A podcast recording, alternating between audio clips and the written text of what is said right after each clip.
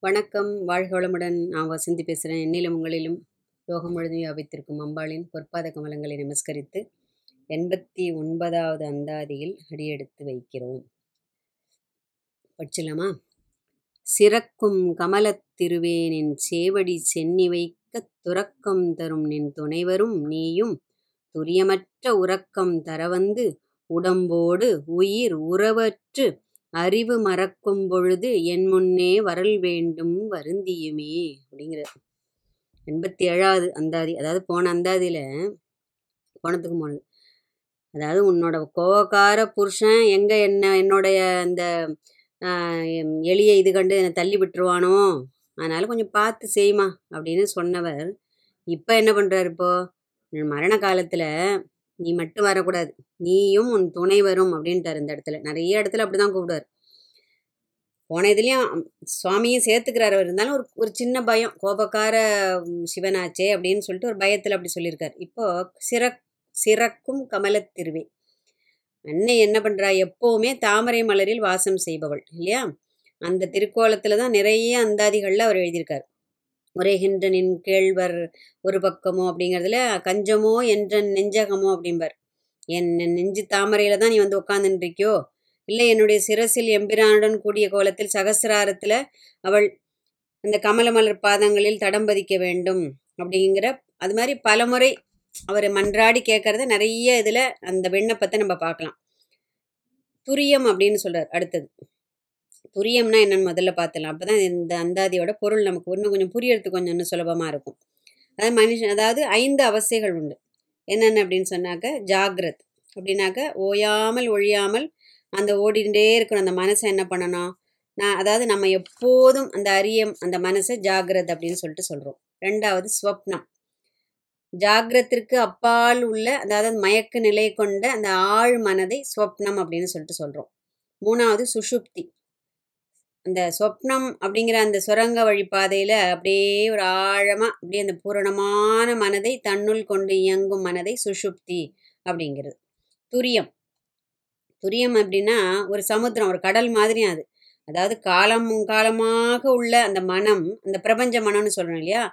அதன் தோற்றமே மற்ற இந்த மூன்றும். எது? ஜாகிரத் ஸ்வப்னம் சுஷுப்தி இந்த மூணும். இந்த மூன்றும் தற்காலிகமானவை. துரியம் வந்து நிலையானது. இப்போ இந்த துரியமும் இந்த துரியாதீதம் அது ரெண்டும் சத்திய நிலைகள். அது தற்காலிகமானது இது நிரந்தரமானது. ஆத்மா இதயத்துக்குள்ளே இருக்கு. அந்த ஜாகிரத் நிலையில் நம்முடைய அந்த மனம் அந்த இதயம் சலனம் வரும்போது எண்ணங்கள் வந்து வருது. அந்த நிலையை அதாவது எண்ணங்கள் சலனம் உறாத போது எண்ணங்கள் நிற்கின. அதாவது சுத்தமாக எண்ணமற்ற நிலைன்னு சொல்லணும் இல்லையா? அந்த நிலை தான் துரியம். துரியாதீதம் அப்படிங்கிறது அதற்கும் மேற்பட்ட ஒரு நிலை. அது இறைவனால் இறைவனால் அருளப்படுவது. இதில் நம்மளாலாம் எதுவுமே பண்ண முடியாது. ஏன்னா இந்த ஆத்மா பரம்பொருளில் மூழ்கும் நிலையே துரியாதீதம். இது வரைக்கும் நம்ம ஏன்னா இது இது பெரிய சப்ஜெக்ட் இது. நம்ம இதுக்குள்ள இது ஒரு அதாவது ஷார்ட்டாக அது என்னன்னு மட்டும் நம்ம தெரிஞ்சுக்கிறோம் அவ்வளோதான் ஏதாவது வாழும் காலத்திலேயே இந்த பிறவி பயனை உணர்ந்து அந்த செய்ய வேண்டியதெல்லாம் செய்து அம்பிகையோட அந்த அடியினை பற்றுக்கோடாக. அதாவது எப்படி? வைராகியத்தோட பற்றி. சதா அவளின் அந்த அவளோட பிடிப்பு அவள் நம்மளை பிடிச்சுட்டு இருக்காங்கிறத உறுதி செய்து எப்போதும் இந்த திருவடி ஒன்றே நம்மை உய்விக்கும் அப்படிங்கிற அந்த திட நம்பிக்கையோட வாழ்ந்தால்தான் வாழும்போதும் மரணத்தின் போதும் அவள் என்ன பண்ணுறா நம்மை விட்டு அகலாத நம் நினைவை விட்டு நீங்காத நம்மை காத்து கொண்டிருப்பாள் இல்லையா? நீ வந்து காப்பாற்றணும் அப்படின்னு ஒரு விண்ணப்பத்தை போட்டாச்சு. கட்டாயம் காட்சி தந்து கரையேற்றி விடுவாள்னு சொல்லிட்டு அவருக்கு தெரியும். ஏன்னா எப்படின்னாக்க வாழும்போது நம்ம பிரயத்தனப்படாமல் அதாவது வாழ்வு முடியும் தருவாயில் அவளை நினைச்சாதான் சாகும்போது சங்கரா சங்கரானா வருவாளா? வராது. சங்கரானே வாயில் வராது ஃபர்ஸ்ட் ஆஃப் ஆல் ஏன்னா இதுக்கு என்ன உதாரணம் அப்படின்னா ஒரு ஒரு வயலில் ஒரு விவசாயி இருக்கான். அவன் விவசாயி வந்து க இப்படியே பேசாமல் இருந்துட்டு கடைசியில் எல்லாரும் அறுவடை காலத்தில் அக்கம் பக்கத்தில் இருக்க வயல்லலாம் பயிர் விளைஞ்சிருக்கும். அறுவடை காலத்தில் இவனும் அறுவாளை மட்டும் தூக்கின்னு போய் அறுவடை பண்ணலான்னு அந்த நிலத்தில் ஏதாவது இருக்குமா? ஒன்றுமே இருக்காது. அந்த பயிர் உரிய காலத்தில் தண்ணீர் பாய்ச்சி அதை உழுது விதை விதைத்து நாற்று நட்டு அந்த நாற்றை பிடுங்கி அதை அதை அதுக்கு உரிய இடத்துல கரெக்டாக இடைவெளி விட்டு நட்டு அது உள்ள களை பறித்து அதுக்கப்புறம் அதுக்கு வேண்டிய உரமெல்லாம் இட்டு அப்படி வளர்த்தாதான் அந்த பயிர் வந்து அறுவடை காலத்தில் அவனால் பயிர் செய்து அவன் என்ன பலனை எதிர்பார்த்தானோ அந்த பலன் அவனுக்கு கிடைக்கும். அதே தான் நம்முடைய வாழ்க்கை தத்துவம் இல்லையா? வாழும்போதே நம்ம எதிர்பார்த்த மகசூல் அவனுக்கு எப்படி கிடைக்கணும்னு அவன் பாடுபடுறானோ அது மாதிரி சதா சர்வ காலமும் அம் அம்பாளோட அந்த நினைப்பு அதாவது இந்த முக்கரண வழிபாடுன்னு செய்கிறோம் சொல்கிறோம் இல்லையா? அது மாதிரி தான் அபிராம்பட்டர் அந்த முக்கரண வழிபாடு செய்து பூஜித்தவர். அதனால தான் அம்பாள்கிட்ட இவ்வளோ உரிமையோடு அவரால் பேச முடியுது ஏன்னா மரண தருவாயில வேற எந்த நினைவும் இல்லாமல் உன் திருவடி மாத்திரம் நான் நினைக்கணும் அப்படிங்கிறார். அதாவது நீயே வந்து என்னை ஆண்டு கொள்ள வேண்டும் அப்படின்னு பல அந்த நீயே நினைவின்றி ஆண்டு கொண்டாய் என்னை உள்ள வண்ணம் பேயேன் அறிவும் அறிவு தந்தாய் அப்படின்ட்டார். அவ அறிவை கொடுத்துட்டா அவருக்கு. அதனால தான் அவரால் இவ்வளவு ஒரு உறுதியாக சொல்ல முடியறது அவரால். இல்லையா? நிறைய அந்த அதில் சொல்ல இழைக்கும் வினை வழியே அடுங்கால நினைநடுங்க அழைக்கும் பொழுது வந்து அஞ்சல் என்பாய் அப்படின்னு. அங்கேயும் உரிமையாக கூப்பிட்றாரு. எனக்கு தெரியாதுமா அவன் வந்து வாசலில் பாசக்கயிறு வச்சு நிற்பான் யமன் எரும மாட்டு கடா மேலே ஏறு நின்று அப்போவும் நீ தான் வந்து எனக்கு அபயம் கொடுக்கணும் அப்படிங்கிறார். நீயும் உன் துணைவருடன் கூடிங்கிறார் ஒரு பாட்டில். இல்லையா பவ்ய பாகத்து இறைவரும் நீயும் மகிழ்ந்திருக்கும் உங்கள் திருமணம் அதில் வெவ்விய காலன் என் மேல் வரும்போது நீ வெளியே நிற்க வேண்டார் நீ வந்து நின்று முதல்ல. அப்போ மனசுக்குள்ளவான்னு கூட அவர் சொல்லலை. அங்கே காலன் நிற்கும்போது நீ நிற்கணும். ஏன்னா ஒன்றை தான் நான் பார்க்கணும். அவனை பார்க்கக்கூடாது. அவனை பார்த்தா எனக்கு பயம் வந்துடும் மரண பயம் வந்துடும் இல்லையா? மாடி நீ மட்டும் வராத. புருஷனே அழிச்சுட்டு வந்துரு. சரியா? எனக்கு டபுள் அனுகிரகம் வேணும் அப்படிங்கிறார் இந்த இடத்துல. துரியமற்ற உறக்கம் தர வந்து உடம்போடு உயிர் உறவு அற்று அறிவு மறக்கும் பொழுது அப்படிங்கிறார். துரியமற்ற உறக்கம் அப்படின்னாக்க தன்னைத்தான் அறியும் அந்த நான்காவது நிலை. நான்காவது நிலையையும் தாண்டிய இந்த நீங்கா துயில் அப்படின்னு ஒரு வார்த்தை உண்டு தமிழில். அந்த மாதிரி தான் இது. அந்த நிலை என்று பொருள். உடம்போடு உயிர் உறவு அற்று. இந்த கூட்டை விட்டு இந்த உயிர் பிரிவதற்கு மனம் இல்லாமல் அலருமா அது. யமன் வந்து கூப்பிடும்போது எல்லாம் கருட புராணத்தை படித்தோம்னா அவ்வளோதான் இந்த வாழும்போதே அந்த பயம் வந்துடும் நமக்கு அவ்வளோ அழகாக கருட புராணத்தில் இதெல்லாம் சொல்லப்பட்டிருக்கிறது. இந்த கூட்டை விட்டு உயிர் பிரியும் போது இந்த அந்த விட்டுட்டு போகிறதுக்கு மனசு இல்லாமல் அது அலருமா அப்போ அந்த மரண பயத்தில் என்ன ஆகிடும் வாய் குழரும். நாக்கு எல்லாம் மேலே அன்னத்தோடு ஒட்டிக்கும். நம்ம பேச நினச்சாலும் பேச்சு வராது. நினைவு ஃபுல்லாக தப்பி போயிடும். இல்லையா? உடல் அவயங்கள்லாம் என்ன பண்ணும்? அதெல்லாம் ஒன்று ஒன்றாக தத்தம் பணியை எல்லாம் நிறுத்திடும். ஸோ எதுவுமே ஒத்துழைக்காமல் அறிவு என்ன பண்ணும்?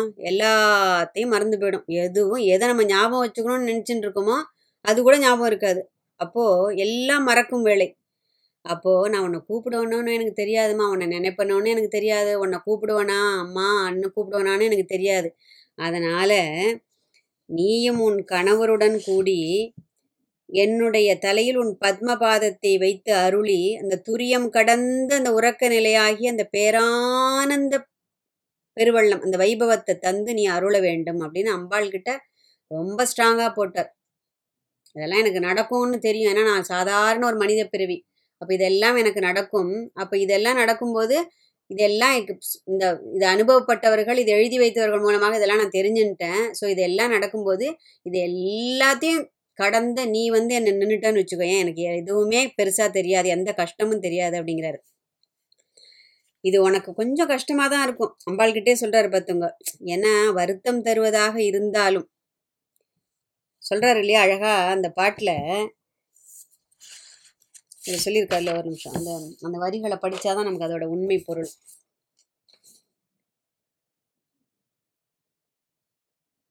வருந்தீமை என் முன்னே வரல் வேண்டும் வருந்தீமை உனக்கு இதில் கொஞ்சம் கஷ்டம்தான். உனக்கே எவ்வளோ வேலை இருக்கும். ஏழு பதினான்கு லோகங்களை படைத்து காத்து இது போ என்ன மாதிரி ஒரு ஒரு ஜீவராசிகளோட புலம்பல் கேட்டு அவர்களுக்கு அனுகிரகம் பண்ணி இப்படிலாம் உனக்கு கோடான கோடி வேலை இருக்கும். கொஞ்சம் இந்த மாதிரி நான் கூப்பிடும்போது வர்றது உனக்கு சிரமமாக இருக்கும். ஆனால் நீ சிரமத்தெல்லாம் பார்க்காத. டைமில் வந்துடு. ஏன்னா ஒரு வேளை நான் உன்னை அடையாளம் கண்டுக்க கூட எனக்கு முடியுமோ முடியாதோ எப்படிலாம் எழுதியிருக்காரு பாருங்க. இந்த மரணம் அப்படிங்கிறது மகான்களுக்கு கூட அது அந்த ஒரு பயத்தை உண்டு பண்ணுறது அப்படின்னு சொன்னோம்னா ஏன்னா பற்றற்று வாழ்பவர்களுக்கே இந்த நிலை அப்படின்னா நாமெல்லாம் பந்த பாசத்தின் டு கோர்னு சொல்லுவேன். அந்த மாதிரி அவ்வளோ இதில் வாழற நம்மளுக்கெல்லாம் எவ்வளவு வேண்டுதல் வேணும்னு இதுலேருந்து நம்ம முடிவு பண்ணிக்கணும். உன்னை அடையாளம் கண்டு போனால் என்னமோ அது கூட எனக்கு தெரியாதும்மா. அதெல்லாம் நான் பெருசாக எடுத்துக்காத. என்னடா இவன் இவ்வளோ நேரம் அபிராமி அபிராமின்னு புலம்பின்னு இருந்தான் இப்போ நம்ம எழுத்தாப்புல வந்து நிற்கிறோம் இந்த பயலோ சாகரத்துக்கு கிடக்கான். அப்போ கூட நம்ம கண்டுக்கவே மாட்டேங்கிறானே. இவ்வளோலாம் அவன் சொன்னானே நான் சிரமப்பட்டு வந்திருக்கேன். அவன் கண்டுக்கவே இல்லையான்னு அப்போ நீ அப்படிலாம் நினச்சிடாத என்ன? என்ன? ஏன்னா அறிவுலாம் மயங்கி வந்து மதி மயங்கி போய் மரண பயத்தில் நான் படுத்துன்னு இருப்பேன் உன்னை அடையாளம் கண்டு போனோம் அது கூட எனக்கு தெரியாது. ஆனால் பெரிய உண்மை இங்க என்ன சொல்ல வர்றார்? பக்தன் இறைவனை பார்ப்பதை விட இறைவன் பக்தனை பார்த்தால் அதுதான் சிறப்பு. இப்போ நீ என்னை பார்த்தா எனக்கு போதும். நான் உன்னை பார்க்குறனோ அடையாளம் கண்டுக்கிறனோ நீ சிரமப்பட்டு தான் வரணும். அதனால் வந்து எனக்கா கொஞ்சம் பார்க்காத சிரமம் பார்க்காம கொஞ்சம் இந்த செஞ்சிருப்பா அப்படின்னு நம்ம சொல்கிறோம் இல்லையா? மனுஷனுக்கு மனுஷன் ஏதாவது ஒரு ஹெல்ப் கேட்கும்போது உனக்கு இதனால கொஞ்சம் சிரமம் தான் ஆனால் கொஞ்சம் சிரமத்தை பார்க்காம கொஞ்சம் பண்ணிடு என்ன அப்படின்னு சொல்கிறோம் இல்லையா? அந்த அளவிற்கு அவர் அம்பிகையிடம் உரிமை பாராட்டி அம்பாள் கிட்ட சொல்கிறார் உனக்கு சிரமம்தான் இருந்தாலும் வந்துடுறீ என் கண்ணே அப்படிங்கிறார் இந்த இடத்துல. அதனால இதை கேட்கும்போது அடாடா இவ்வளோ இருக்கா? ஒரு சின் அதாவது இந்த அந்தாதிக்குள்ளே இவ்வளோ விஷயம் இருக்கா?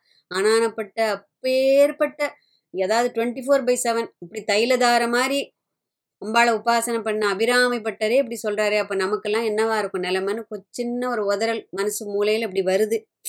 ஆனாலும் பரவாயில்ல இந்த கணத்து இந்த க்ஷணத்திலிருந்து நாம் என்ன பண்ணணும்? அம்பிகையை இடைவிடாமல் அவளுடைய நினைப்பு நம்மை ஆள வேண்டும் என்கிற பிரார்த்தனை தான் வேணும்.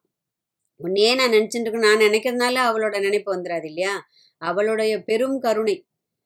அந்த கருணை இருந்தால்தான் இதெல்லாம் நடக்கும் நமக்கு. அப்போது இந்த க்ஷணத்திலேருந்து நம்ம என்ன வேண்டிக்கணும்? உன்னுடைய அந்த இடைவிடாத அந்த ஒரு நினைப்பு என்னுடைய மனதை என் சிந்தையை என் இதயத்தை என் உயிரை என் ஜீவனை என் வாழ்வை அது ஆள வேண்டும் அப்படிங்கிற ஒரு உயர்ந்த பிரார்த்தனையை அம்பாள் கிட்ட. ஏன்னா இதெல்லாம் படிக்கிறச்சே நான் ஏன்னா மரணம்ங்கிறது அதுலேருந்து யாருமே தப்பிக்க போகிறது கிடையாது இல்லையா?